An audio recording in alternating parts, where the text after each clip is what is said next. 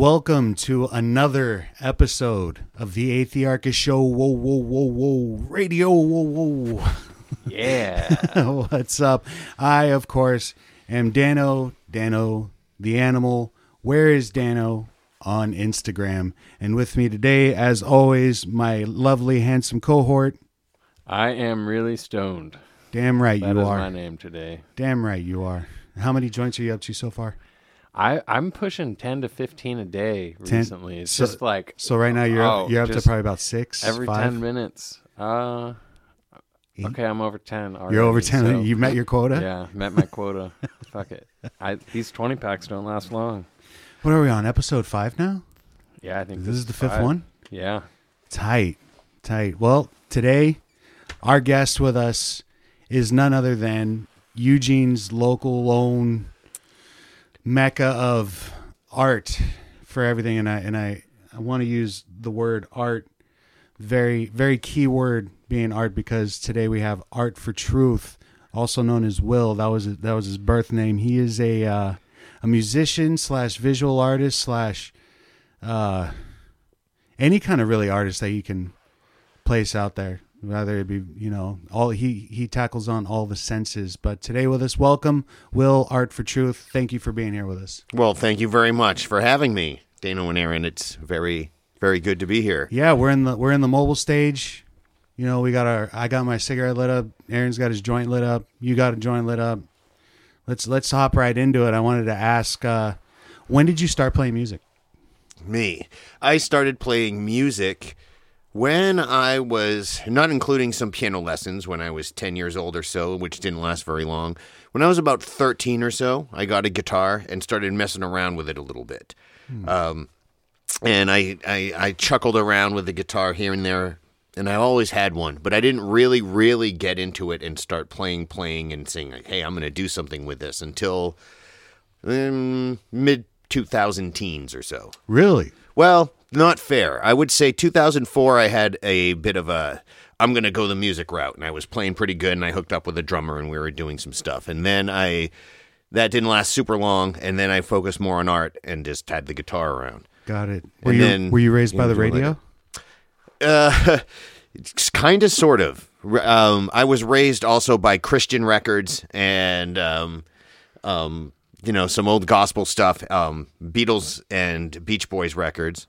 No shit. No, that was just based around uh, what was around what the family had lying around, or Yes, the records and the record player were in what they called the the playroom or the kids' room, which I spent Oh, shit. spent most of my time there, and I was given, you know, I learned how to use the record player by like four years old. So you know, Wow. I was listening to all what whatever my parents had. Right. Jesus Christ Superstar was a big one. I listened to Oh. the shit like I don't know what the language parameters. oh, please, by all means. I, I listen. I I listened to the yeah that like crazy for sure. wow, that's awesome. Uh, so you started ar- around around the teens. Uh, now, when you say you you started with piano lessons, was that going to a piano teacher, or was there a piano in the house and you just started to try to pick up the keys? A bit of a mix. It was more we got a piano. My grandparents had one, and then my mom ended up getting it from them. And so we were playing piano some and like to play around in this, but then we started to take lessons from this from this person, and um, they didn't last super long. Um, my brother uh, was the younger brother and could be a little bit. I don't want to say disruptive, but maybe you know. And they and the uh, teacher didn't like that, and so my mom and my mom didn't like that, so she pulled us out of piano lessons. I would, and and what led to that question was I was listening to uh, Billy Graziadei. Biohazard. Biohazard and, and Billy Bio, and he went to a piano teacher, and the general consensus that I'm picking up from piano teachers is that they're very strict, and they're very um, disciplinary. Mm-hmm. You know, was was was that? Could you say that was the same case for your piano teacher, where you would uh, mess up a note and they would hit you over the hand with a ruler, or they would smack you on the back of the head, or, or tell you you had to focus more, or, or get mad that you're wasting your parents' money, or So, um, didn't get the smacks so much. Um, maybe maybe a, a stern comment here and there. Uh, what I remember most from my piano teacher was him being stern or upset and raising his voice or whatnot. Uh, more like from my brother's disruptions, like your you know your brother's trying to learn the piano here and you keep interrupting, you know that kind of thing. Got that it. happened with doctors too, actually, if we're being honest. But uh, um, yeah, I remember that he he and he was, and I think my parents pulled us out because they thought he was a little too harsh. Well, yeah, yeah, I- and I can totally see how not only a parents shouldn't really stick up for that kind of behavior. You're you're paying for a service. There should be, especially while teaching art, and we'll touch on this in a in a bit. But when you're teaching art, it strikes me as something that should be taken more, uh, taken almost less seriously, eh, because you're you're not dealing with a way that you're trying to teach someone. Like I've had people try to get me to teach them to play drums, and the one thing that I want to express to them is like, dude, you don't know anything, so go into it knowing you don't know anything, and you'll learn something. Versus being told, well, you have to do it this way, and it has to be black and white and militant and you know and and real stern and strict because that could really turn somebody off from have you touched a piano mm-hmm. since Uh, as a matter of fact, I ha- I have, and uh, when I was in my late twenties, give or take, I took piano lessons again with a kind of a church, the church piano lady, you know, for where I was living, and the person went to this church, and and and so and she w- and that reinvigorated, uh, you know, my um interest a bit. She was cool. She was nice. She was, you know, um, definitely kind of the church lady, somewhat, you know, I don't, um, not Amish esque, but you know, definitely a very religious kind of a person in that communal sense, and uh, but not not strict, but you know, a good teacher. You know, wanted you to learn stuff. Um, so yeah, I did. I did actually in my twenties pick piano lessons up again, and I even did a recital. And I was, you know, the oldest person in the recital by like fifteen years, but. And, and some of those kids blew me away. I was all Oh, excited. shit. I'm like, oh, I'm going to be the best one up here, blah, blah, blah. blah. And then I'm like, oops, I missed up. And then these kids are like, I'm like, oh, well, they showed me up. I got to take more freaking piano lessons. Well, I mean, there's there, there's also a level of of you know I, I've also seen people that are raised musically to where their parents played, so now they have to play, and they're almost worse than instructors because now that there's the pressure of oh you want to do this well you're going to do it all or nothing and i'm going to set you up with my booking agent you better not waste my time and after homework it's straight to the instruments you know and Yeah. it really it seems like the more traditionally based your teachings are, the drier your artistic creativity is. Right. You know how many times I heard people go in a guitar center and they have the the teacher there that's just like, "Well, bring me four pieces of music that you want to learn, and I'll show I'll just show you how to play them." Yeah. And you can watch YouTube videos for that. Hot. Yeah. and man, you didn't used to be able to watch YouTube videos to learn. I can't like I learned how to play music with tabs. Yeah. because uh, uh, Guitar World magazine. yeah, and because I could I I played the trombone in middle school and high school, but it and I could read music. But when I learned guitar, I didn't learn guitar how to read music. It was easy for stoned me to look at number seven on the fourth string and put my finger there, and then that wasn't even enough, and I had to go to drop D to be like, I just want to get drunk, put my finger on something, Put my and finger make on something, noise. ma- have it make that heavy, heavy Yep. tone. You know that Yeah. heavy note. Well, then we meet these people over the years that are so classically trained, they can like play anything, Oh yeah, but their brains aren't capable of like freestyling. thinking, yeah, Yeah. freestyle and the mm-hmm. creative thinking outside. There's no box. They're so boxed in, they can't get outside of it anymore. right. Yeah, and it's important. Like art's out the box, out of the box. You know, Yeah. like and the more Yes. confined you are in there, the less like emotive it is, and the less gestural it tends to be. You know, and I teach that you know in visual art as well as musical art. In fact, it was a rigidness in music that kind of led me to you know what I'm just going to play again the drop D and just a totally open tuning and just kind of pick it up in a whole different way. And like I don't really know how to play guitar in a normal way, but I can fucking do something with it this way that I'm playing with it. And that's the important thing. Right. Yeah. I noticed that in your tunings when you play too. Like, is it just me or do you have like a random set of tuning for each guitar that you have? Like some of them are just like, or is it the pedals that you're going through? Because sometimes you'll just, you'll stroke an open note and it almost sounds like each string is tuned to where it makes a, uh, a, a note. If that makes sense. I think it does, yeah. Um, some of the guitars are a little different, but not. Uh, one might be a standard here and there, but not too often. Usually, I tune them approximately the same, but some have more or less strings. Like I'll take a string out on this one, or you know, the, you know, I my preferred guitar has five strings. I like a little space. So one of the things too with me, it's not just playing it. You know, to drop tuning, but I play upside down and backwards. I play left-handed oh. on a right-handed guitar Okay. and that changes everything. So I got my bass strings on the bottom and then my higher strings up on top. So I cut the G string out usually, or I just lose the G. Hey. Yeah, cut out the G string, baby. Free And, uh, ball in that yeah, guitar. yeah. and so I have a little space in between my heavy strings and my high strings, so I'm not just twanging all the time when I'm strumming heavy on Okay. the bass strings, See, and then that- I can still solo. That makes sense because I noticed that you are very aggressive with, with your strumming style, and uh, it almost c- creates the unique sound that I, I've known to to listen to when we see you play live. You know, and uh, Art for Truth. When did you adapt that name?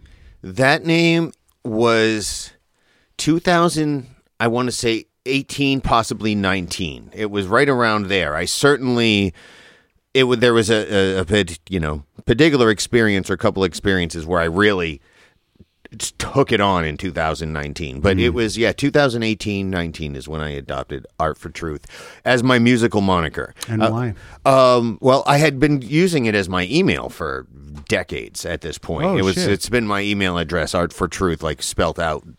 Oh no, no, everyone knows my email. No, but uh, yeah, um, you know, for a long, long time, and so it made a lot of sense to turn it into my moniker, use the number four, and you know, and I had actually one of the main reasons was I had been going by the Sleep of Reason for a while. I loved the Sleep of Reason. It was based off of a quote in a, uh Goya print, the painter Goya. Okay. Um, the Sleep of Reason produces monsters, and so I liked the Sleep of Reason.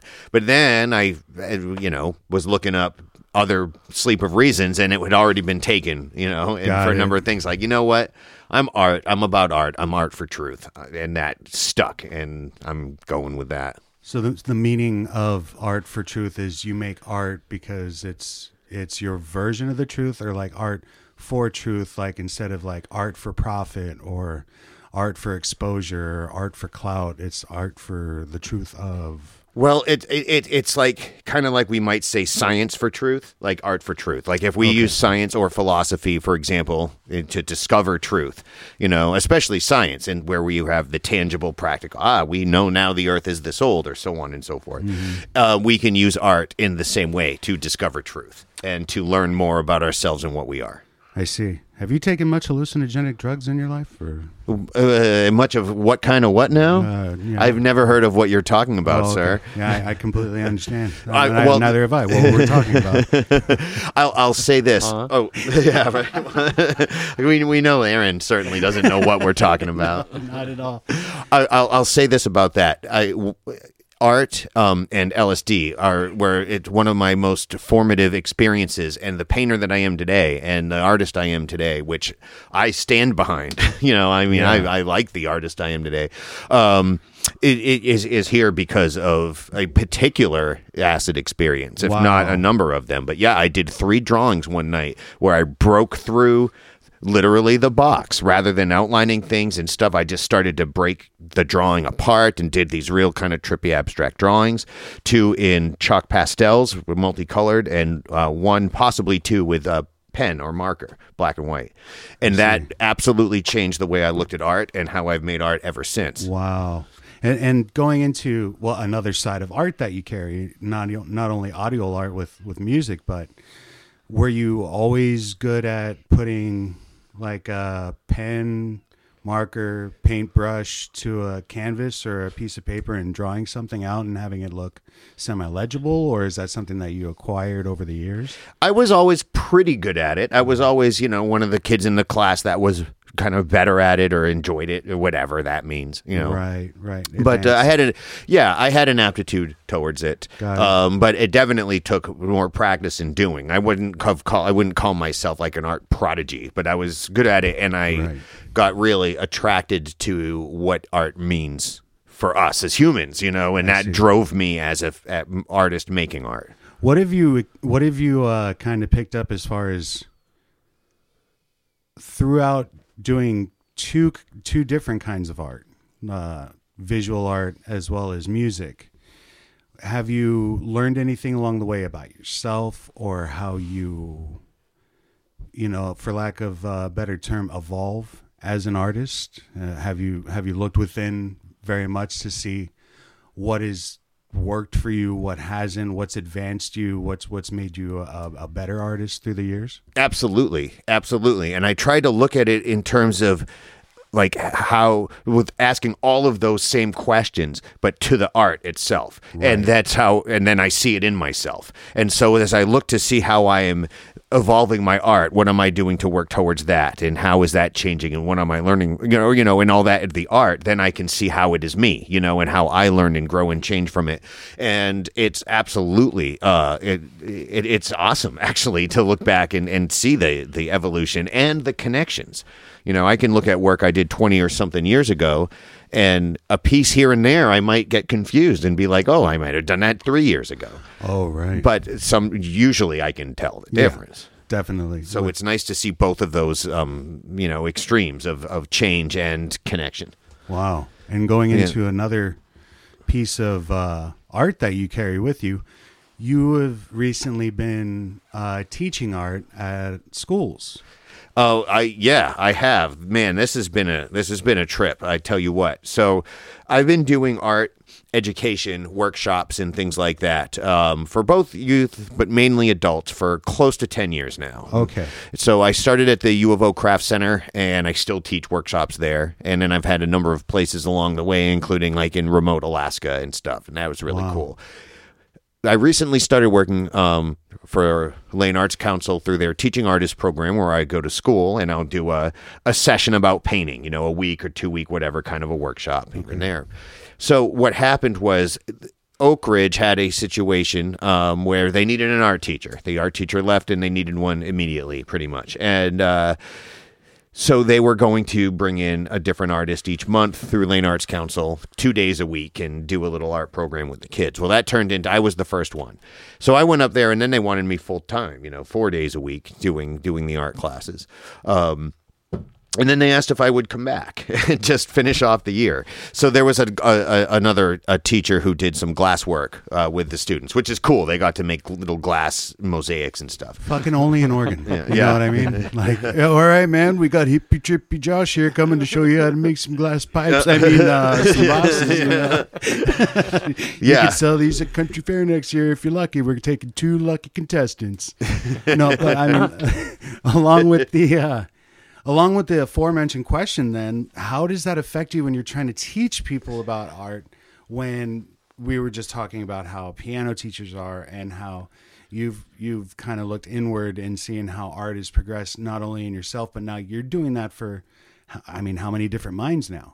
You know, Yeah, a lot, and um, in a system that had usually mandates a certain way of presenting this Right. material. And I, while of course I, I shouldn't say of course, but I, while I have talked about perspective and body proportions and that kinds of stuff and figure drawing, um, I've made up my own curriculum. Like I really was put in a lucky situation where they're like, okay, well you're going to be the teaching artist, and I work with another teacher who's in the classroom as kind of the full time teacher, the certified teacher. Oh, okay. I don't. I'm not. Credentials, Yeah, yeah. she's got the credentials. We get along like gangbusters. She's wonderful. You know, like it's just I couldn't really have asked for a better teacher in there. We're about the same age, and it's like it's just really cool. Like she's great. Yeah. Um, and um, so that that uh, helps, and I'm able to basically yeah to make up my own curriculum and teach what I want, and it's like. I, I really couldn't have ever hoped for this kind of a thing. Like it's temporary; it's not going to last. Okay. But without any credentials, to be this weird fucking hippie ass dude that No comes in and like all right, we're going to talk about art, you know, and that means we're going to talk about aliens and we're going to talk about fucking shaman and we're going to talk about a lot of shit, you know. And I'd be a liar so, if. I said I, I've never daydreamed about that kind of situation because I have like go, go I mean even when I was a younger kid still going to school I was like how would I be as a teacher mm-hmm. you know I have do you ever have those daydreams You have a lot of influence over people. Like it got me thinking when I got into Raffi for a bit. oh yeah Not to jump to music, but like I was like, do you know how much control this guy has over the No future? shit. Like, in each teacher is a small portion of a Raffi because you got your 30 people, or That's true. It expands into more than that because more come in and out. And, and at such young minds, that what you have, you know what I yeah, mean? Like, and then someone like Raffi, you're playing for a million people Oh, in my some God. other country, like Yeah, anywhere, 'cause- just singing under somewhere. well, how old are you? Yeah. Art? Uh, 45. 45. Okay, I'm 40. So uh, our generation pretty much was if you said, dude, do you remember Voltron? Like that Mm-hmm. was almost our Raffi because like it was all cartoons and shit like that. Well, even you and me are Yeah. the same thing. It's like, I mean, I never really got the, because there wasn't, I mean, Raffi was, I think, always around, but I mean, I never really got into the, the musical, even like Lamb Chop and shit like that. I never Yeah. really got But into, man, right, think yeah. of the amount of you know? like the amount of impact stuff like Yeah, that like had. And all I mean, that. all the yeah, like Mister Rogers. Okay, now Like, that's yeah. my motherfucker. Sesame Yo, dude, that's my he is the man. Yeah. He is the absolute That's man. my No, he's grandfather. awesome. that is that's that- pop pop. But like you know, I had. I guess I technically was like Mister Rogers, Sesame Yeah. Street, Sesame and my little Street, sister was like Barney. Oh, right. My brother was like Power mm-hmm. Rangers. Yeah. That and she when, was like- probably. oh, go ahead. Oh no, go ahead. Yeah. I was just gonna say she was probably like Elmo Sesame Street because Sesame Street changed Right. when Elmo took over. You know, Yeah. it was all about Big Bird, Snuffleupagus, the Count, Cookie Monster, Bert Yeah. and Ernie, yeah, yeah. and Doctor Teeth. Even It was simple. baddest band in the and then I don't know. Uh, who knows what was behind Mister Rogers and Sesame Street? Was it you know? no, like, I heard that, especially with like the biopic movies and whatnot. I've heard that Mr. Rogers was a fucking stand-up human yeah, being. you yeah. know? yeah, he was the real deal. He the was one of the real few. fucking deal. And did he have total control of that show? And like, I think so, to the point where Uh. he was addressing like racism and shit like that. I mean, and that couldn't have been something that PBS was fucking yeah, trying to touch with a ten foot pole. You know what I mean? Like, Right. you Yeah. know? that was back when things were more real. Yes. Like, Absolutely. that's why when you know I see even Power Rangers or Barney, and you're like, Well, this now, is just now, like- now it's just replaced with an electronic thing like an iPad. Mm-hmm. It's no longer, uh, you know, it could be Caillou, it could Yeah. be Paw Patrol or whatever, whatever they're putting out these days. You know, and I've just seen those names off of hearing them in pop culture references about, oh yeah, I give my kid the iPad and he watches his Caillou or his Paw Patrol type shit. I hear that shit, hmm. yeah, but it's mostly just the iPad. Like we had the television, of course. Like you can, but people didn't want us to sit in front of the fucking television back in the day as Yeah. kids. no, go outside and yeah, Go whatnot. outside Like, and fucking do shit. You're gonna my rot dad your hated brains and shit. Nintendo. You But know, now, now they But- throw a fucking iPad Well- in front of a kid and they're like, "Thank God for Nana fucking iPod." because. I think what Yeah. actually ends up rotting your brain is the commercials. yeah, because that's the like indoctrination Like, part of it, uh, like whatever you know put the glasses on. subliminal Obey. yeah this. yeah like seeing the repetitive like They at least- live. yeah, exactly. Right, Yeah. marry and reproduce. Uh huh. yeah Put And on so the in damn Netflix- glasses. yeah the damn glass. You dirty motherfucker. yeah. Uh, but I, I and and that seems to to go back to what we were talking about. I know we got off on a tangent there, but like that was a, a daydream for me. Is like how would I be as a teacher? And then I've I saw those movies like with uh, uh, Morgan Freeman when he's the principal. You know what I mean? And they bring him in and he br- he makes the changes and shit, or or Dangerous Minds. You know? Yep, Or, or, I think uh, about that one a lot. or uh, the other one the, where the guy used to be military and then he goes into the inner city fucking place school to fucking shape it up and shit or or uh, the one with Edward James Olmos. You know, I, I was raised with those movies where it was like the teacher came in and no one wanted to fucking learn and they were throwing shit at the teacher and then all of a sudden he just used a certain or they just used a certain way of reaching them, you know. yeah How do I reach these kids? You know, you're and- sitting there at your desk hearing the theme to dangerous minds in your head Yeah. Julio you're like all right God, it was, it's like the equivalency of doing a free, uh, a freestyle battle with with lose yourself. in- Yeah. in, your head. You know what I mean? yeah I to- honestly, I feel like that on a regular basis. I think Really? I might kind of live in one of these movies because shit. I'm in a, you know, it's not inner city LA, but Oakridge, Oregon Yeah, is, not a fucking Oregon, metropolis, man. man. Yeah. Yeah. I'm in rural, kind of hodunk, fucked up town Oregon, Oh, you know, shit. and and it's uh it's different. I mean, it, and it's very much kind of a weird place. And I'm I'm a traveling teacher teaching them stuff they wouldn't normally learn. Right. You know, I'm dealing with a lot of their problems and different things that I like, I didn't even expect to have to deal with any of this stuff. Like every day, I'm like, this is almost like one of those movies. Like I really feel like that. Has anyone come up to you as a student to teach your kind of thing and confided in you more than any of their other teachers because they kind of get a sense of real human being interaction and, mm-hmm. type Yeah. of thing? Are there kids that come up to you and, and kind of come to you with stuff? Yeah. Yep. Wow. Yep. They we won't, we won't are. go into it or So, anything, but uh, no, I will wondered. say this though, like in- on a similar thing about that. Uh-huh. One of some of the things they come to me, whether this and that, or that we have an understanding about, is is the is the weed thing, the whole 420 thing. Oh. There's sort of an intrinsic understanding. We don't really talk about it, but because you can't have them exactly drawing pot leaves and and you No- know, no, Gra- Grateful Dead bears and shit like that. You know? Well, actually, I, I, I did and have on kind of both counts. Um, one girl's project this week was a Grateful Dead skull. We did the skull all week, so I get to do that. Oh, We're looking at the body and Okay. gesture. So I'm like, we did this, and we're going to draw the skull all week. And so on, on like one of the last days, I brought and I showed him slides from art history, like all throughout, like skulls that were actually carved, you know, two thousand years ago in Tibet, and all these, all kinds of stuff. And then um, the last day we were doing it, I showed them slides of of the Grateful Dead, all like three different Grateful Dead skulls. I showed them the Misfit skull. I'm like, you've probably seen this around town. I'm teaching this shit in Oakridge.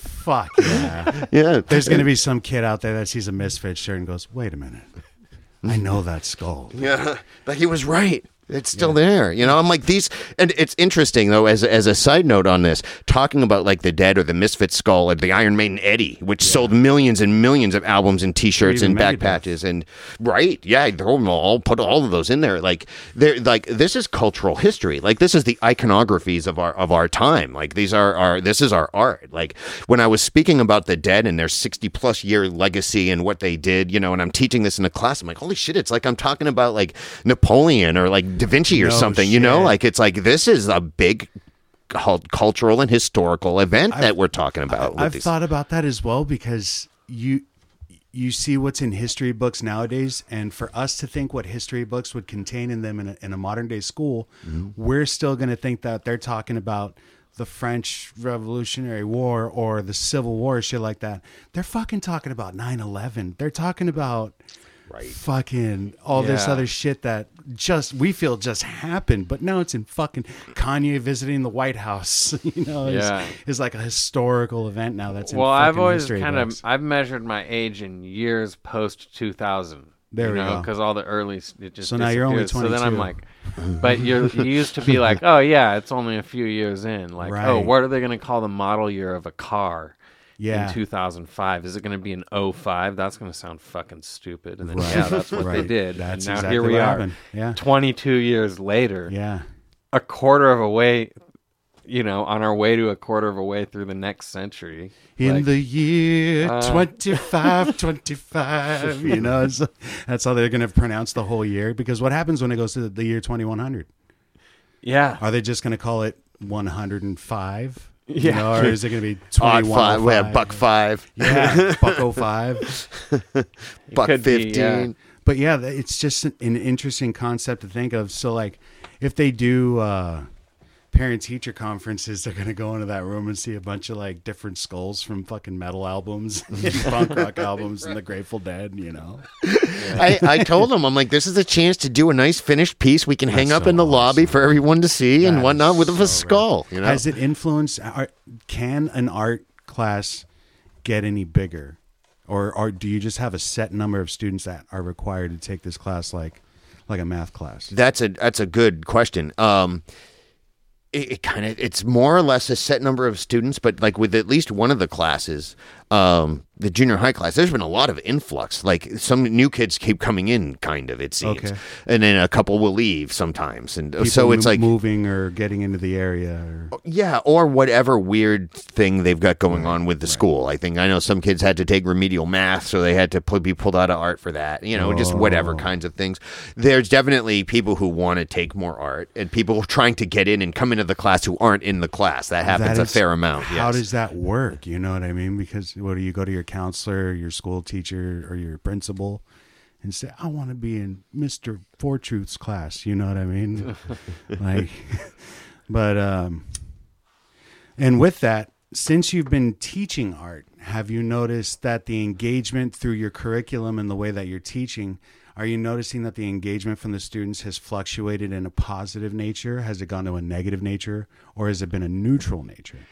it is it is all po- neutral to positive positive neutral to positive positive i think there's been a couple ups and downs there but for the most part some of the more negative students um, have either just remained as such, you know, with a little effort here and there, or have actually really done some good things. You know, I would good. say I've, I've the influence has been overall positive, and uh, as frustrating as it can be to like deal with people who just are indifferent and like, no, I'm just going to do this, or no, I don't really feel like just- it. And they have there's no like, you can't pull out the ruler and whip them like you- the nuns you- you used to do. make- you can't make them. No, Yeah. and and and not that I even really want to. It's like I kind of agree. I'm like, well, you're here for school, and I'm kind of in this teacherly position. We're going to have you do something, but at the same time, it's like if you're not feeling it and you want to make that choice, you have that sovereign right to make that choice. But I mean, Consequences, you'll get an F. But cor- correct me if I'm wrong though, but that's not what most schools want, no. is it? They want they want that whole uh teach them a sense of control kind of thing, not to get too you know conspiracy theory esque, but I've always thought that school was was always a sham from the aspect of they're just trying to mold model citizens here. You just make you be obedient, obedient, Obedient, obedient, obedient. uh, Obey. obedient Great band. model citizen. yeah, like we were like- saying, sit in front of the it's TV, the choking consume, victim and- thing that he says about banks. Definitely, Again, the banks getting robbed, yeah. but it doesn't. See, there's no economic interest involved. There is there. They're just Yeah. robbing the banks because it's a power trip or they're macho. yeah, no shit. But I mean, uh, Mm-hmm. like that's not what they want. They don't want someone who's going to say, "Yeah, I mean, if this isn't for you, this isn't for you. We'll we'll find something." That's Or- why weed is illegal and mushrooms are. I Mm. mean, mushrooms were a felony. I mean, like what you get like attempted murder, right? There was like attempted manslaughter Oh, before yeah, they. yeah, I mean, Mm. and and nationwide, what that involuntary shit's at, manslaughter. or where acid's at, or yeah. Even ecstasy, and they're shoving these other antidepressants down people's throats. Oh no shit. Like, fuck. I wouldn't mind having a prescription of ketamine because fuck it. You know? like, uh, right? Like, and that was an example, you know? But yeah. you see these things and you're like, man, it's it'll that's going to be interesting in Oregon in like 6 to 8 months we're supposedly going to have these clinics where you can go do mushrooms because, you know, I don't think everyone just eating eight of the mushrooms and seeing where they go in their living room is a good idea. You know, all, all of a sudden now the counselors that they have for Whitebird and, and Yeah. Country Fair for the tents that they're not available because they're all spoken for with with rec uh, with uh, medicinal. yeah, I'm still teaching, you know. confused how medicinal mushrooms is going to play out. I mean, we got putting them in a padded got room and just patting them on the fucking shoulder and say, "Okay, go ahead, I- you know, f- fuck around Yeah. and find out." I mean, Yeah. you got these people thinking they're going to be growing mushrooms like weed. The grow store even Oh, has a mushroom section in it. Wow. And I, but I'm still like, there's no way there's going to be a store where you can go in and buy an ounce of fucking mushrooms. It's kind of ha I don't know. I can't imagine that. supervising it or I think they're trying to push the microdose That- aspect of it. yeah, Yeah. yeah, absolutely. they'll be like, here you go. you got to save up for a week under your tongue. no show that you took it. no Like- shit. You got to stockpile that shit. Go in every day and redeem your validation tickets. Yeah. Yeah. But like, why the fuck is that shit so illegal? Because they don't any of this shit that makes your fucking Mind mind, expand. it make Yeah. you question anything. Yeah. Like, It doesn't create the model citizen. They they wonder what uh, a world is with without so much control and governing. yeah, You know, they're like, why can't we live for each other? You know, in a you know. yeah. Mhm. I mean, Very meanwhile, common. they just set you up to become an alcoholic. Because they're like, you can't drink till you're Now you're in- 21. now you you're in can't the drink system. till you're 21. You can go, you can get a gun and fight for your country at 18, yeah, but you got to wait until you're 21 to get fucked yeah, up. and just it makes for this crazy because people are going to start before then and they're not educated properly or they think it's all underground and Wasn't the legal drinking age in the United States 18 at one point? Mm-hmm. Back in the way back in the day. yeah I When think they had so. a when they actually had an age, it, the, I think the first drinking age was first 18. Yeah. And then they were just like, "Oh no, bunch of drunk 18 year olds. No, we can't have this. well in Canada can't you drink when you're 18 in Canada You're damn straight. I'll be damned." Oh Yeah. yeah, no, that was a college trip Yeah, that was the freshman thing. I year. remember Fuck, that. all Yeah. right, we went to Canada. yeah and you can get codeine there Yeah. weird shit like that. You know, I get I get it how you can abuse any of this shit, but you shouldn't have to go to the doctor to know that you need to like, you know, get some fucking shit. Like, I don't know. It shouldn't be so hard. Well, with the information super fucking highway, a lot of people are doing the WebMD shit too. Yeah. You know what I mean? I mean, for some people, it's not good because it's almost like, Yeah. oh my god, I have cancer because I had a headache and. But well, just imagine this syndrome. scenario. What if cocaine was for sale in 7-Eleven? Oh, now you're speaking my language. in 7-Eleven. So every 7-Eleven had you buy buy just buy the gram, you know, even the bulk food section at, at Winco. I couldn't. Like I couldn't. what would imagine. what would the world look like six months into that? No shit. I think Would it there's be a South better or Park episode about that. 7-Eleven would actually close from time to time. They're like, "Look, man, I'm tired of you hitting me up at 5 a.m. for a fucking half gram again, dude." Like, And I don't know. Weed's been legal here for a while. There's quite a few dispensaries that are selling legal weed. Could there be a place for things like cocaine in in a medicinal world where they're introducing mushrooms? So, I mean, is there someone out? There? I think that's there's a room for everything Yeah. because everything can be abused anyway. That's I mean, true. they're using And- ketamine for psychological. I mean, fuck, you can purposes. chug Yeah. a bottle of fucking cough syrup, from what I've heard on the on the on the interwebs, you know, and and do the robo fry thing, you know. What Yeah. I mean? like anything can be. And at least we have weed as an option. We forget about the fact that it's like you talk to people from other states and you're like, oh shit, I forgot. Oh, no kidding. Like- yeah, There are still states, Well, yeah, where Yeah. you, you, I'm like, or it. people like see me. Footloose. Yeah, I'll burn half a joint and throw it away. what the fuck are And you like- doing, man? Like, I don't know. Like, Yeah, no And- shit. it's weird because it's still that way. I mean, especially all over the world. Mm-hmm. And here we are with weed legal and all the other drugs are decriminalized and fuck it. And it is an experiment in uh, in what it could be like. Because I don't know. I think it's stupid wasting time finding people and putting them in jail for drug related shit. Agreed. Oh, yeah, But it all- agreed. it all goes back to the fucking system, though. Yeah. Because then they put them on a program, and then you're a lesser than, and then you need a fucking cosigner if you want a fucking loan for anything, or good luck Yeah. getting a car.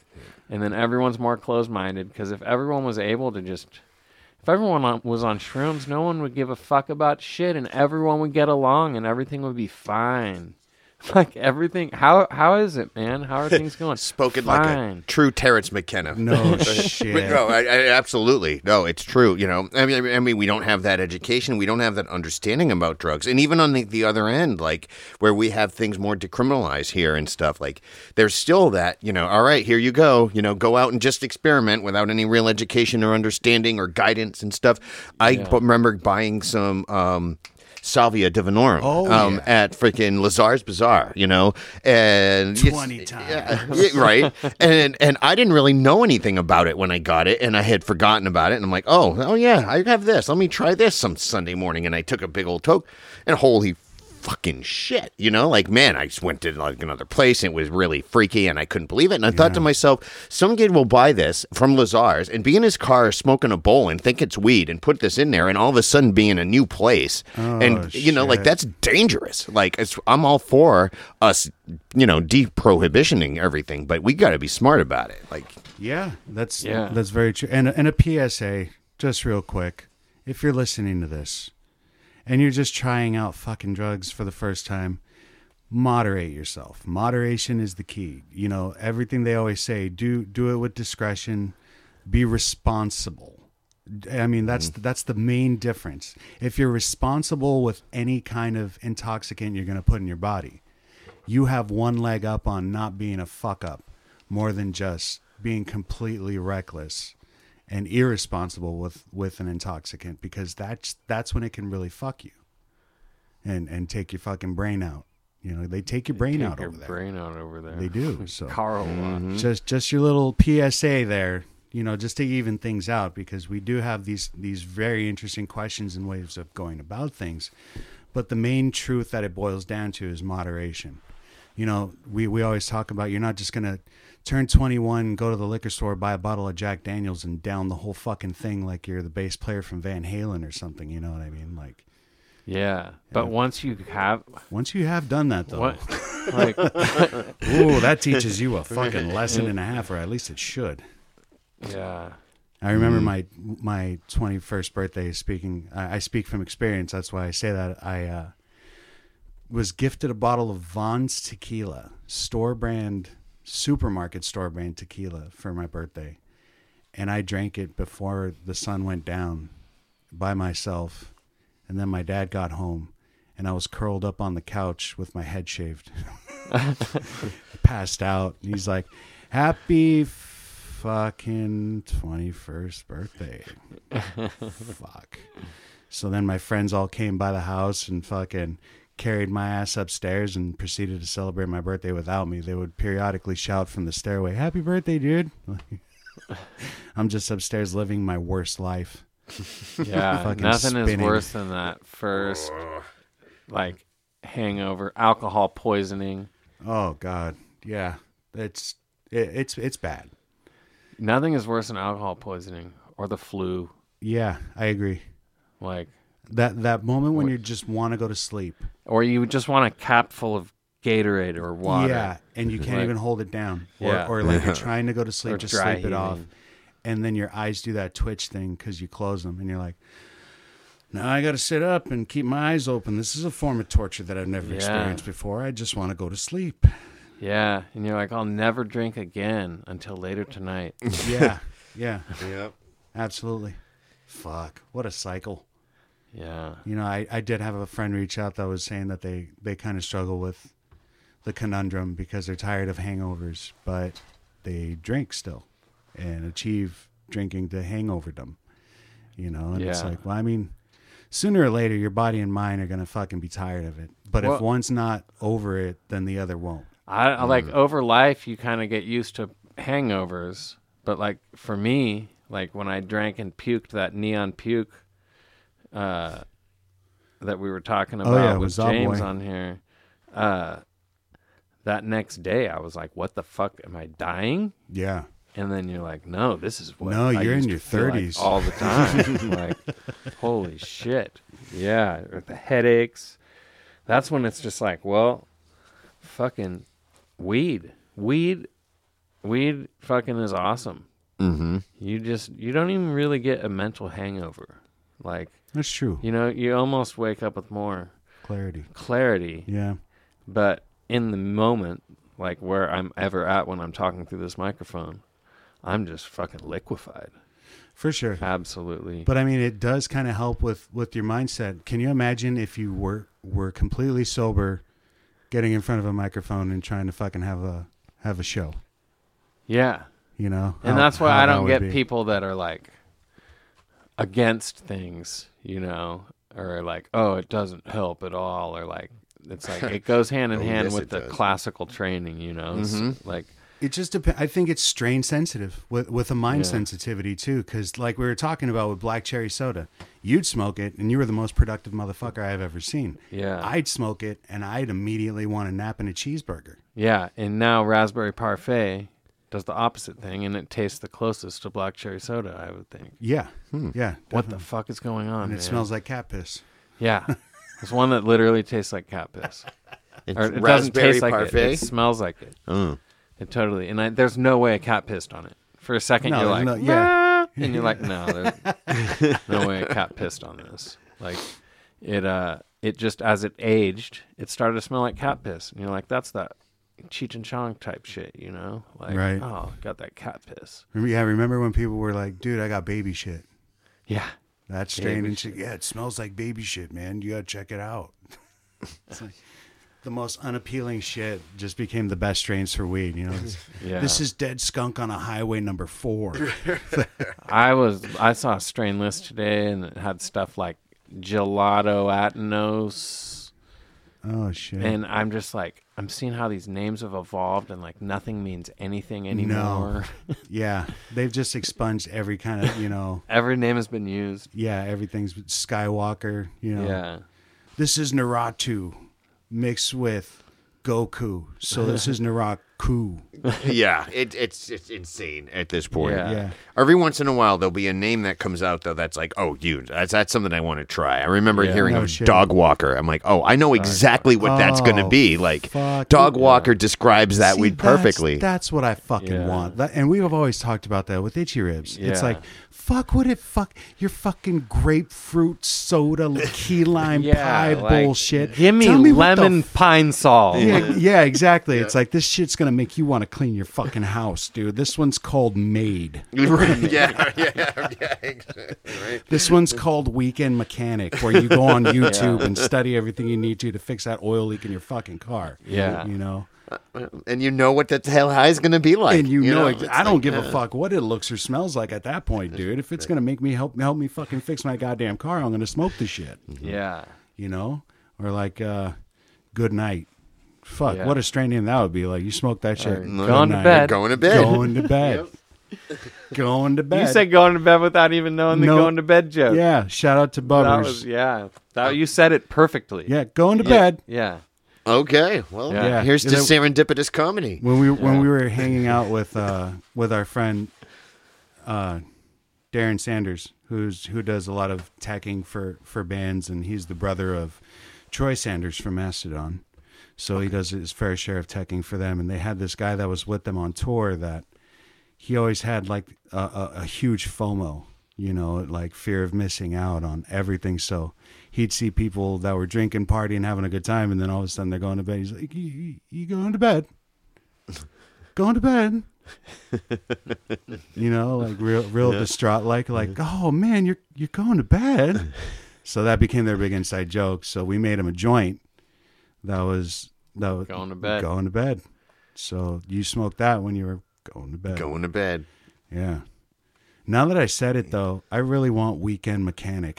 Yeah. I want to Weekend smoke mechanic that sounds shit. better. That's- Thomas I like- toilet brush. There we go. yeah, know? This'll clean you out. Yeah. f- Scrubbing bubbles. Yeah. I mean, scrubbing bubbles OG. You know, fuck, dude. Like Really, yeah. We should totally and fucking We're the that. only ones that could do it. Could you imagine anyone else trying to fake that funk? No shit. Like, okay, let's see you clean the fucking toilet. Yeah. Let's see how you did it. Like, I was a janitor at Mount Bachelor for fucking a year, you know? Or Cleaned ima- fucking 45,000 toilets at one time. Let's I- fucking go. I could just see the research and development with that though. It's like you're in a Ziploc room, yeah. and I'm there with a clipboard. Okay, Aaron, we got you on the monitor. You smoked that whole joint. How do you feel? I'm cleaning my fucking toilet. Fuck yeah. I almost can't can't believe there isn't one just like called like NES or Sega, you know? And Oh, it's like, no oh, you're just gonna fucking smoke this and play video Yeah. games. Mega Man. Yeah. Well, mega person. You can't. Yeah, I really wouldn't have advertised you going uh, Yeah. gender specific these days. Mega. I mean, why can't we just have Mega Man, Mega Woman, Mega Person, Mega, They? person, You mega know, they, mega there. Yeah. them, yeah. and just like That would be pretty cool. I think just just, have mega bullshit. Like, one called Yeah. This Dispensary is selling overpriced weed. and No then get people shit. to have to sell it. I'll take four joints of the this dispensary sells overpriced weed. I, I, I want the clout chaser. Yeah. You know, I want I want to be able to tell people that I paid so much for it. So yeah, give me the clout chaser, Yeah. man. Like, and uh, kind of getting on topic, off topic here, but I, I was listening. I've been listening to a lot of Art Bell. I don't know if you're familiar with Art Bell. Uh, Midnight in the Desert. He had that AM talk show about aliens and you you've Coast to yeah, coast, right? coast, Yeah. yeah. So he's uh he was talking about something that I constantly fucking think about. The evolution of music. what's it going to sound like in fucking a hundred years from now? I mean, we've already seen the progression and evolution of from the '60s. We we've heard music from the '60s and shit like that, and been raised around it with our grandparents and shit like that, and like we were talking about Jesus Christ Superstar stuff like that. Just the evolution from all that shit up until now, having noise bands, having fucking Yeah.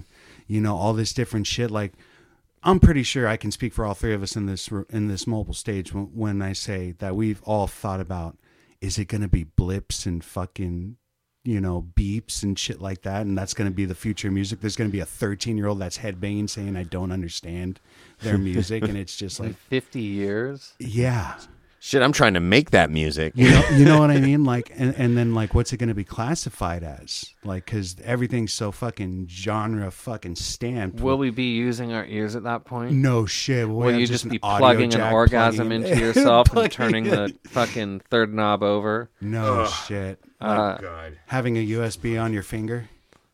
yeah. You know what I mean? Just put, you know, just pointing at something and plugging into it, and R2D2 shit. no shit. And it won't be that. So no, as least, far as at if- least not yet. You know, like I don't know. phones and Spotify and apps and shit like that, they need their money. That's almost like saying that floating cars won't happen because the tire companies won't. I it. think I think it's going to be in cycles just like it was. Yeah. This is just a new thing that hasn't had an opportunity to happen, but then people one day will be like hear Neil Young and be like, "What the fuck What is the this? fuck this is is the greatest shit I've ever heard oh, before." sh- It'll all it's turn like, back in full oh, circle. Oh, yeah. yeah, Yeah. and- Dude, have you heard of Native American drums? Holy shit. Yeah. You know, or like, you know, the Chinese drumming shit, you know. Yeah. Taiko. Yeah. Yeah. just or fucking whatever. Yeah. Getting down with that shit and being like, oh my God, I heard this Zamfir guy, master of the pan flute. He was around when Socrates was around, dude. This is this is some fucking That's a show that I would Melting go to. shit. Zamfir with Socrates. With Socrates. Oh, dude. fuck yeah. All we are is dust in the wind, dude.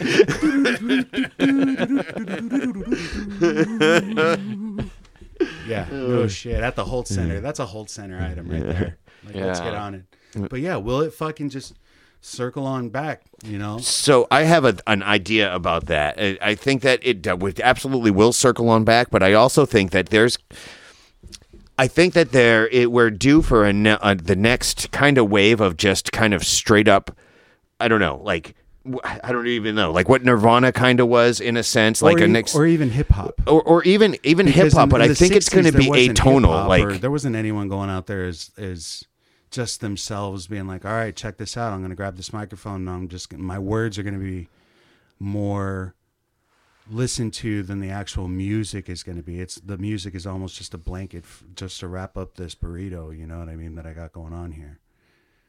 I mean, you had mm, country country guys that would go out and just have a guitar, but I mean, now you have like hip hop artists and the Wu Tang Clan and Post Malone and Right. shit that shit Yeah. that didn't exist or or or you couldn't even predict shit like this. People scratching records from different fucking musical, you know, genres and shit, and making a completely different song with it. yeah. So we're due This- for the next form of what's the next hip hop? What's the next? Because hip hop's Right. only been around since what the late seventies, Right. Well, the se- late se- mid late seventies had Yeah. Mm-hmm. we had the boom of hip hop. We had we had um, punk rock.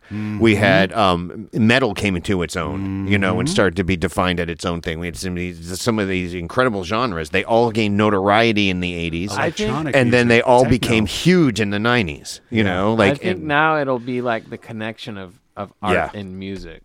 yeah, like because the visual There side of go. things Yep. like Korn freak on a leash was that the one with the bullet Yeah. you know that was just a really fucking breakthrough music video that Right. i really remember Tool. and like yeah. the the Tool. fact that you could make that freak on a leash video now for like you in could do a it on weekend an in your living room you know with No shit. with a fucking filter or something Yeah. and that you can do that that mastering that mixed with good music and good art on both sides and That's- blending the two Absolutely. like because the visual part i don't know Or That's- holy shit, can you imagine being at a concert and everyone fucking has to have this fucking jack that goes from each person and now all of a sudden your brain waves or something create gone through a effects loop Yeah. and pedal is making the fucking music that you're hearing. Yeah. You know, that would fucking blow people's minds, man. Yeah. That's a very interesting concept. Not, I mean, more the communal aspect of it. You know that you that- become a uh, part you of the know, show in a way that's never been done before. And you know what makes that possible? LSD. well, yes, DMT, or DMT. Yeah. yeah DMT. No, no, but legal, legally, oh. what makes it possible? What's that? Is NFTs. NFTs. NFTs. Yeah. No shit. Yeah. Yeah, you really could. LSD too, though, Uh, DMT specifically, of course. Yeah. Yes. specifically. But uh, NFTs and LSD, Oh my god, perfect combination. dude. NFTs with Espe- LSD. Well, you've been getting Live- into NFTs as well, right? Um, yes. So you've been making your own art and digitalizing them and putting them on the blockchain and, and getting into the whole aspect. Starting to, yeah. Starting to. Okay. Yeah. So imagine his art and getting really fucking twisted responsibly on some psychedelic drugs.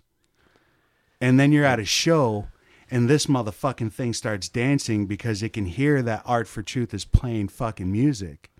Yeah. And you look at your phone and now all of these things are fucking jiving together at this fucking concert. Yeah, like you're totally right. Like it could totally fucking change and evolve personally for what yours is. Absolutely. And then when you go to the show and there's 40,000 people there, it Oh, blends all of theirs together shit. And gives everyone, It becomes like a sandbox at that point, right? yeah. Like or like a Pokemon Go thing be where everyone's fucking Yeah. gathered together there to fucking try to catch the illicit Charizard. Can there be like a giant screen where this is all happening and it's all coming together? Like, Yeah. that's- Motherfucker, yeah. this is your fantasy. Yeah. Fuck yeah, you can, dude. You're, you're the future of this thing. Shit, check. You, you just said Yeah. it could. Just No, because you brought it up, you know, like like you were saying, you wanted to be on the forefront of making the future of music, and I mean, fuck, I think that puts you well I, above. The future of music is it's going to be it's it's exciting because we're Yeah. jaded. We're mm. fucking tired of this bullshit. We're Like, getting we- we're getting to a point where we don't understand why things are popular. I, I can understand why they exist and why someone will put it out, but I can't understand how it gains more popularity over something that someone on the street corner is doing just trying to get a nickel. I can tell you why. Because this guy, the street corner does not have the whole multitude of the system behind it, pushing Shoving it, it down your subliminally throat. down your Absolutely. throat, Fucking making you And that's why- think that it's great. like ways to you know the goal as a band if you want to make it as a band you need 10 million 10 million fans Yeah. like but if done the right way efficiently you could do that with 10,000 fans 10,000 committed good fans because if we think of all the years we played music how much merch we didn't sell how many times we had to actually monetize it that it didn't need to go the only reason disturbed works is because they shot with a lot of bullets you know they Well, I shot mean, for and to be completely honest, if you really want to correlate us and whatever people see for us from music, we're that "What are you doing?" text at 3 a.m., dude. Yeah. We're we're the ones that you pick up at the end of the night at the bar, you know, because you fucking we're we're that we're in that kind of category when it when marketability, Yeah. for a band versus the been through plastic surgery knows all the right things to tell somebody hey you want to get out of here. Let me buy you a drink. I'm a smooth talking smooth sailing sharpshooting motherfucker. Yeah. Marketable kind of fucking yeah and they need they can't exist without those 10 million people correct Right. We're able to exist with 10 people. Yeah. We're able to exist with Bar negative staff. 10 people. We're able to exist Yeah. if people come in and go, wow, I'm leaving. There's nobody here. And then the bartender leaves because it's just like time to go and time to shut down. It's Like, happened a handful of times, but those moments when we just start finishing up a song and someone just starts walking in and it gets kind of quiet and the bartender's there just slow slow one clapping and, and then people like a couple walks in and we're all looking at each other like all right. Well, and you see him come and talk to the bartender, and you see the bartender be like, "A- Athiarchists? Okay, never heard of them. yeah Mm, Okay. And a lot of times they were honestly into us most of the time. Yeah. They'd be like, oh, we're going to buy him beer. we'll and stick around for a drink and by the end of the night Yeah. you know it's like you see him every time that you go there you know And then we would give him a shirt and smoke weed with them and move on to the next town. But, you know, I think the days of touring as musicians are kind of like kind of like over, you know? Can I? All right. Like- can I interject in that before? I just want to say perhaps, but I think that it should be more in the in the lines of road trip or something like that. Adventure Yeah. No, involving yeah. playing some shows. If you're if hopefully you know or like you know if in the end of the day being a caged zoo animal that goes to every major market in America, it's like no band has the balls to just be like, I'm gonna just do do what I want to do. Right. Like I like don't even make a schedule. Just show up unannounced and sell fucking t shirts out of your van. And when it's too full, get the fuck out of there. No one has done that. You know what? That's Like- right. Like y you mm. don't see fucking Machine Head showing up at a random bar, taking over the band's equipment, and fucking playing for the evening. Yeah. You don't see that shit anymore. Yeah, and never, ever. Yeah. Like, I, I don't know. It like, has to be promoted. It has to Yeah. go through the right channels. It has. I mean, Randy Blythe sent a picture of like a big, a really punk rock thing that was happening, but not as he was involved in it. You know, it was like Right. taking a picture of it, and Right. it was just a perfect example for what people try and and do. That's true. You know, where it's like, I, I don't know. touring is made easier and convenient, yet inconvenient in an opposite spectrum of how it was when we even even we were touring. Yeah, Gas was cheap, yeah, but you had to fucking call the venue. Hopefully, the show was still on. You Yeah. didn't want to. If eh, we had it, we had everything printed out on MapQuest. But Yeah. now you can email the fucking booker. it's so mm. easy. Like you can it- see where the place is at. You don't. You just need your phone. You don't even need a fucking Garmin like a truck driver. You could just have a fucking telephone that tells you instructions on how to get there, the fastest route to get there. But gas is five dollars a gallon. yeah. Food is a lot more, or is a lot less require uh, uh, easily ex- required or, or, or accessible. You know what I mean? Like everyone's eating the same fucking pilot gas station, Wendy's, and fucking Arby's and Subways because that's all you have on. And like road. he was saying, the road trip, you know, Right. It's like we never ate anywhere but at Subway and shit like that. Like, and that's because you got this stupid fucking schedule that you committed to two months ago just because you wanted to fill all the holes, you know. So it doesn't make sense. Yeah. Have you ever toured? no no Yeah, I mean, it's, no. uh, I don't know.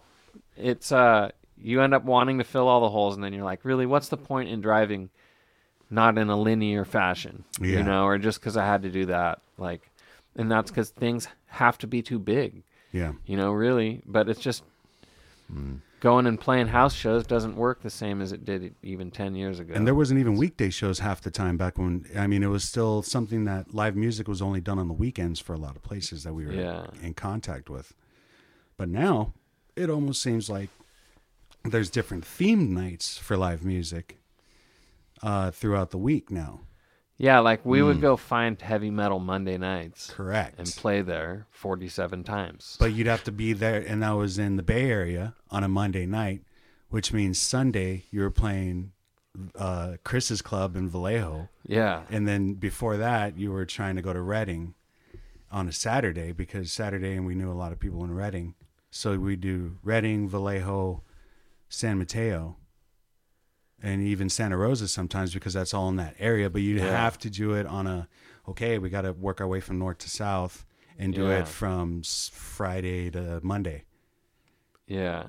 You know, and fill in the Swiss cheese and be like, because you don't, because you don't want to do all that driving without getting some kind of gas money or something in between. Because then, Yeah. then you're replenish, you're, you're uh, replenishing your resources. I you can't imagine touring right now with gas No. being so fucking No. expensive. And Yeah. people are doing it. Yeah. We know people that do it. Or if you want to play Like- the bigger venues, you have to pay to play. Yeah. What the fuck? And I mean, I don't know. We never rolled with a guarantee or anything like that. And we always understood people hand us money and we're like, "Whoa, yeah. what's that? right What are we supposed to do with that?" Yeah. You take it. Like we know what these beer tickets are for but what's this other stuff Yeah. Yeah. You know, if I mean, I was thinking about this not that long ago. The idea of like the touring the city, like like your tour is finding house shows in town. Like you know, like maybe you'll do ten different shows in the Whit this week because you you know you find the house shows or this and that. You know, make it happen and just do Yeah. do like kind of that kind of tour, like the Eugene tour and. And just play. You know, I mean, I guess that's probably not that different than trying well, to get shows in play, clubs, We but played 15 shows in one day in Eugene. That's what the mobile stage was good. Or I'm like, oh Yeah. fuck, we're in the mobile stage. Yeah. How fucking high in am one I? day is- How fucking seriously? Did you That was some weird Matrix fucking did, shit. Did you there. see that, everyone? There That goes was- Aaron's brain. there it goes. We did local business appreciation day. Yeah.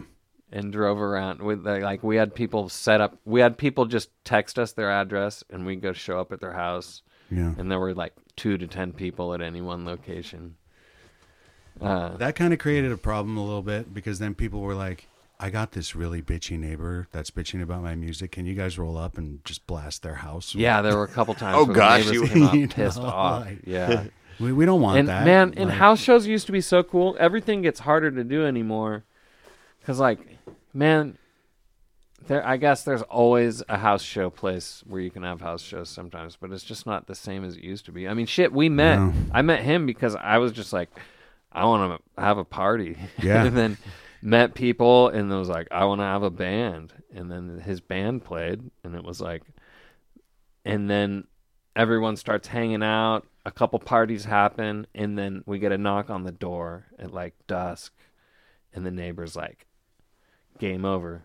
It was like the end of an era that day that moment when that guy knocked on the door. It was like you have no idea what you're just a part of dude.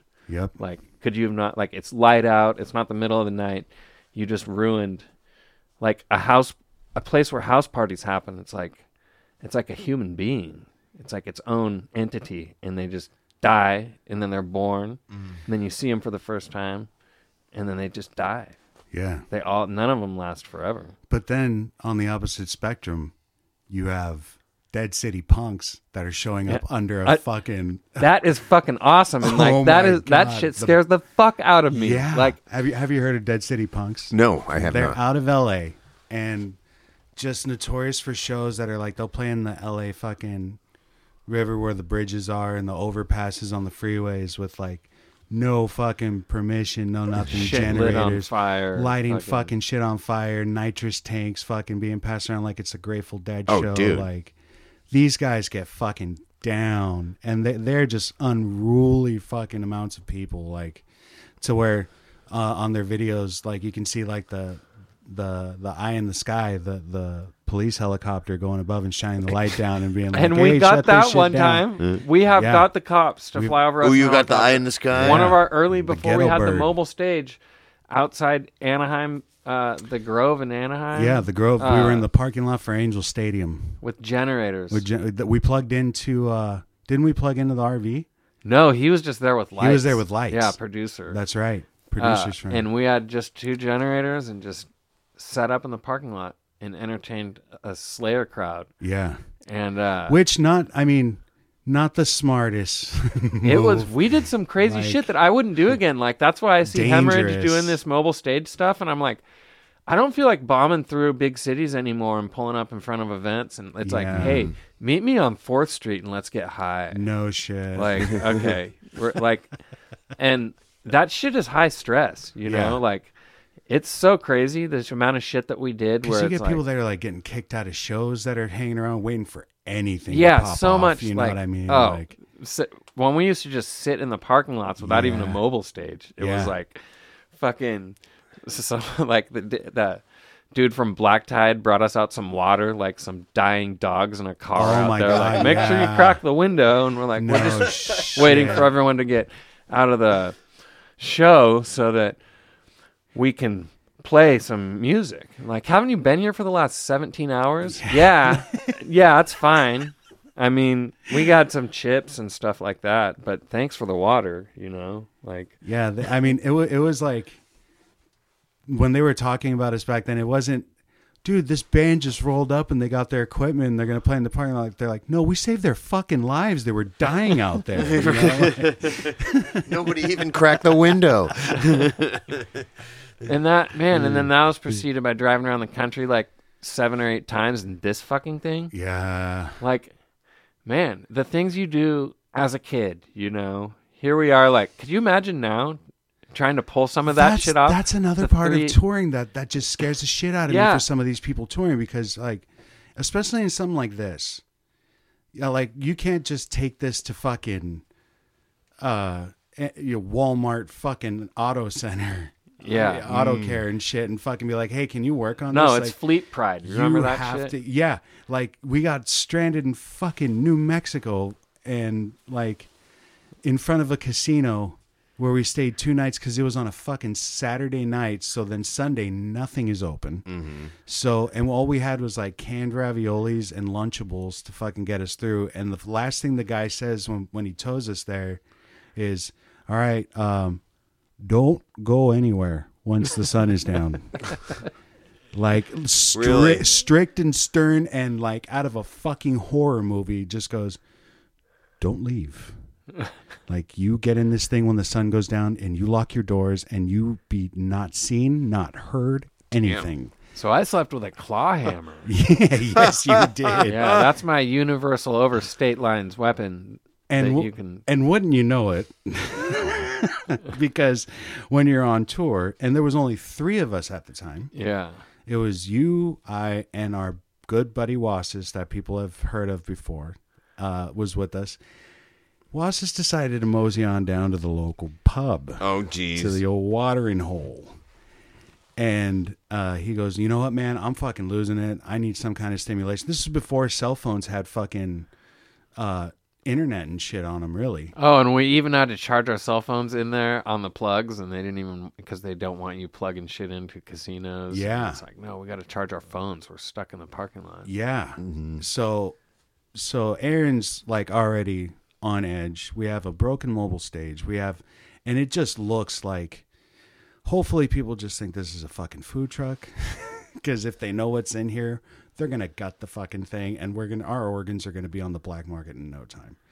So he goes to this fucking bar, and I'm sitting there and I'm eating some canned ravioli out of the back because I'm like, well, I'll just people watch from afar from the gas station lights that I can see and just see people getting gas and shit like that. And he rolls up with this uh, female that's wasted, talking about how we're going to get out of here. And I look over at Wasis and I'm like, you did the one thing that we were told specifically, not once, not twice, three times not to do. So they're hanging out and and it's it's not like a they're hanging out in a we're gonna we're gonna kiss and and hang out and cuddle and laugh and no she's like talking about get escaping and getting us out of there with the mobile stage. So we're like "Our- well i mean hell if anyone can fucking get us anywhere that'd be fucking great. So i i, I kind of wake up aaron aaron's kind of halfway awake because she's obnoxious and she's talking really loud and and then all of a sudden this guy rolls up in a truck in like a silverado truck like a regular fucking pickup truck. And he just starts staring at me with this blank stare. Almost like i want to ask you what you're doing talking to my woman. Why is my woman here? type shit. Like didn't know where she was going. And here's my buddy Wasis that's here like all right well cool. It was great hanging with you. And she goes to get in the truck. She goes all right now get in let's get out of here. Let's go. We're like oh no we're fine you know we're just gonna stay here. And she goes no get in. And the guy is still fucking staring at me like Damn. with that with that kind of fucking look on his face you know and and and things are starting to get a little weird and tense i'm like in that moment i'm like oh fuck. I mean if you show any kind of meanness or get the fuck out of here kind of attitude that's not going to go over too well so then finally, she opens up the glove box. She pulls out some packets of hot sauce and salt, throws it at us out the window, and goes, "All right, well this might this will feed you for about a week," and then just speeds off with this guy. Aaron comes out and he's like, "What the flying fuck are you doing talking to fucking people? Didn't that guy tell us?" And fucking gives them the who thing and his what for, man. And I'm like, Dad's awake. Dad's awake. now get your ass in there and go to fucking sleep, you know, type thing. And we're just like, oh shit, that could have ended up being really bad. So we wake up the next day and we go all through the next day waiting. The tow guy comes out finally on Monday morning and we're like, we're getting out of here. Wrong. he brought a regular fucking tow truck thinking this is the 1999 a day fucking rental fucking U-Haul. Oh No, gosh. sir. This is the fucking extreme deluxe fucking 24 footer you got you working here with. It was a full on wrecker, Yeah. and it took a driver missing half of his brain. So they get this wrecker guy that gets like wrecked fucking uh, 18 wheelers to tow us. Mm-hmm. And he's an ex race car driver. There's only room for two people up front. Oh. So I illegally, allegedly, illegally ride in the bunk that's you're not ride in the supposed to. But right above your head was my is my bunk. Okay. So I'm riding in there. Meanwhile, while I'm back here, this fucking stage is starting to sway in ways that I've never fucking felt this thing do before and hitting fucking potholes. I'm getting airborne in my bunk. And I start thinking, fuck, dude, like, this doesn't feel right. I almost like started screaming out, but I'm in the fucking back.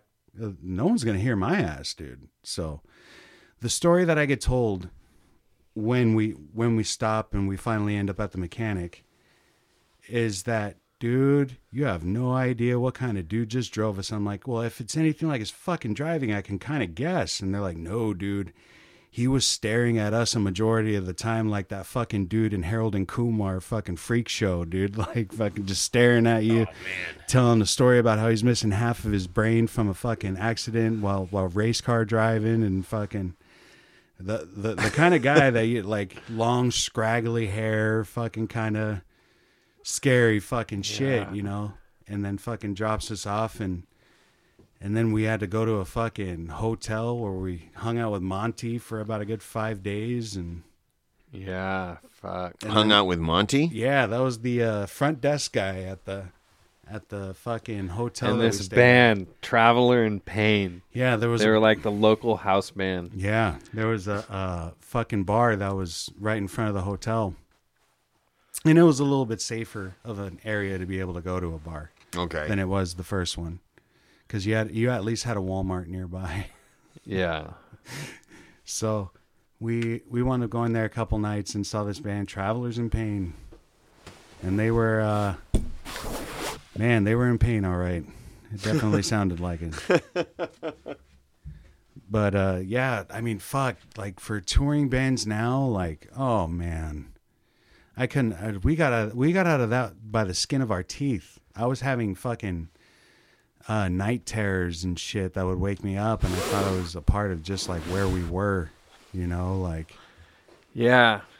it was. It, it really fucked me up towards the end. Yeah, no, you were having some crazy dreams on that tour. Yeah, I always dream crazy, but specifically that kind of shit, shit that I still remember. You I don't think I, mean? slept enough to dream at all on No, that tour. I was just like, Damn. uh, just it was like I was on crack because what we were doing was so insane that I he was he he like- would literally play three shows a day, try to fucking take a nap, but the mobile stage, even during sundown in summertime, in some of the places where we were playing, it was probably like 110 degrees in here at night. Oh Oh, jeez. yeah, yeah. it got- Easily? and the humidity. Hot. And man. his bunk was under here where we're sitting. Oh, okay. So he was directly on the floor, and uh, and then he would kind of try to take a nap. He'd wake up from all the fucking noise and shit, and us coming in and out and grabbing beers and grabbing drinks, and he would be sweating. And then it was time to leave the venue. The days that he actually finally got sleep were the days that we were able to pass out in the venue overnight yeah. other than that, it was get your ass in the mobile stage, drive to the next venue, park out in front of it because all the gates are closed, and wait until 8 a.m. until they open so you can go in and do your thing. Mm. Yeah. So we're show, we're pulling up to the venue at like four in the morning. Aaron gets to go to his bunk where the fucking tailpipe and all that shit is going through, so it's still over 100 degrees laying down on the ground. Sleep for four hours to wake up and do it all over again. We couldn't fucking do that now. Yeah. People have like figured it out. how to do things like that. Yeah. Like not being a two piece band. That's why that's one of the benefits of a five piece band, you know, is you can do stuff like that better because uh it uh it was just fucking crazy. Lots of goddamn driving. fucking well we're running we're getting to about Where are the we at? time. We're like in a minute a minute and twenty. oh, we're at a minute, 20, huh? Yeah. An hour twenty. Holy shit, look at how far this conversation's gone, you know, through touring and yeah. Well, then let me ask you this. Will, Okay. what's next? What's uh do you have any shows coming up? Do you have uh are you paying out of pocket for anything for this uh art stuff that you've been doing in the school or is there a way that you can get some kind of support behind any kind of supplies that you're doing or Oh, oh, that's cool. Thank you. Well, uh, yeah, I mean, the stuff in the schools, I'm getting. I get you know back. I mean, I donate some things here and there, you know, but I can give receipts if I you know and try to get reimbursed. But no, mostly I there's supplies there, and I'm I'm kind of good there. It's always you know. Good to get supplies, but uh, um, yeah, I've been kind of compensated, which is which is good. Good. more than actually. I've been. are you I've still been selling art? I Or, you- or well, are you yes. selling art? It's been I mean, a little bit, give but away, right? I give a lot away. I've sold a number of like a lot of pieces over Yeah. the over the years, and especially the past couple few. Uh, I sold a bunch of stuff. I had a really nice art show, and I sold a bunch of pieces in October. I don't aggressively pursue, you know, the selling stuff, but I do have some shows coming up. I'm going to have in November, December. I'm going to be showing work at Hearts for Hospice in Springfield, Okay. and I'm going to be showing my like my five by seven inch, six by eight inch little landscape paintings, you know, which are awesome Christmas presents, and I've made money there, so like that'll be kind of cool. That's awesome. So yeah, there's there's that stuff. I'm still pushing the work in that sense. You know, uh, of course, Aaron and I've been working on NFTs. I want to Yeah. keep keep working on that. I've got a lot of summer camps going on. Are you still finding time to go and and uh, draw bands while they're performing? Not really. No, I do it a little bit at open mics here and there, you know, or I, I haven't done a lot of shows. I miss. I'm gonna do shout outs. I miss a lot of my bands. I miss like Candy Picnic and Breakneck Flow and you know these bands that you know Asakara or just you know the house show scene and doing all these things. I I, I want to get back into it. The teaching thing has really taken a lot out of me. You know, I live out in Veneta now, and I you know out that more west, so oh, that's Oh, wow. also something. It's not like I can just bike everywhere and, anymore and. So you know, I, you know, it's you know, so I drive in and town, and um, so yeah, you know, there's there's definitely shows going to be happening. So uh, last Friday of May, so that's coming up pretty quick. I'm going to be playing at the Alluvium in conjunction with uh, art showing for the last Friday Whiteaker Art Walk. Okay. So I'll have a bunch of art hanging, and then I'll you know there'll be some some music, and then I'll be doing the show somewhere around eight o'clock. Is there a place where we can go and view your art online and or purchase it? Yes, uh, artfortruth.com. You can look at art. Um, so art for, as in the number four, truth. Um, you can also look at some stuff on on like Instagram or Facebook. You can get a hold of me through either any of those as well. And that's spelled And, the uh, same way, right? Yes. Yeah, Art for Truth with the number four, A R T for T R U T H. Um, yeah, so yeah, you can definitely uh, do that and just kind of keep your ears out. I, you know, Bandcamp is another thing if you want to check out my music. I got a number of albums on there, and I want to keep putting it out there. Any new music? Um, it- it's- it- coming soon. Okay. Yes, definitely coming coming soon, and, we still get the perhaps even and Mordor Kitties. What's that? We still get the whale song and Mordor Kitties. oh yeah, yeah, yeah. Those those those will never fully go away. Awesome. That's awesome. So you got some shows coming up. Uh, new album hopefully soon. Yep. Um, there's some stuff during the Whiteaker Block Party. I'll be playing again at Alluvium and maybe other places. So yeah, and I want to start getting out more now that it's summer. Start going to the shows and doing the drawing and Perfect. and um and yeah, um, doing muse art. I'll be doing some private teaching as well. So I'm going to keep the teaching going as, as when this school gig is over. I'm going to you know there's more teaching gigs coming. So Okay. we're just going to keep on spreading the word of art, honestly, in any way, shape, or form we can. And I, I always wanted this might be a staple that I do with all artists friends that that we have here on the show. I wanted to ask your personal opinion for anyone that's just getting out or hesitant to try to get into art at all in any kinds. Do you have uh, any bits of advice or information that you can give them to help them kind of get over that hurdle?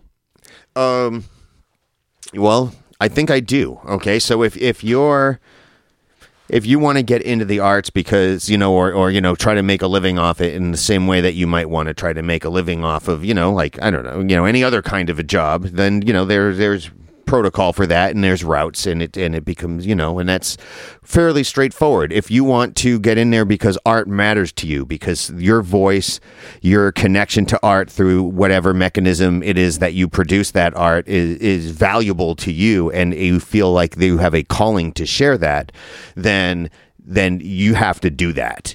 Like, there's going to be you're going to have to push it, and there's not really an in. There's not really a you can go to this gallery and do this or that. But what you will do is follow that. If you really believe that art, follow it, and it will lead you on adventures. It will lead you to a life of artfulness and sharing that. And in some way, shape, or form, if your heart is into it, and I think it, and it's you know, it might take a while. It has for me, but it will lead you to a way that you can actually sustain it and create a bit of a, you know, a sustainable living through that art. If you really mean it, then just follow it. That's what I'd say. Just follow it. That's beautiful. Because I remember the first uh, encounter that we had was back when there was a, a place called the Downtown Lounge. And uh, it blew my mind that I even remembered because you kept on sh- coming out to shows in back in like 2018, 2019. And that's when I put two and two together because there was a guy that when we played Downtown Lounge had a little art pad and was sketching us while we were playing. And I happened to look down and uh, and saw what you were working on and asked you about it. And I thought it was the coolest fucking thing I ever saw. And then years Thank you. later to to see the progression on how that's gone and how many bands you've done and that you're still doing it. It's fucking awesome. It's one of a kind. And if you ever get a chance, if you're around Eugene or anywhere where you see a guy with a fedora type hat that's 3D printed and he's probably got paint on him and he's sketching out a live act that's going on, like buy him a beer and talk to him because he's an amazing human.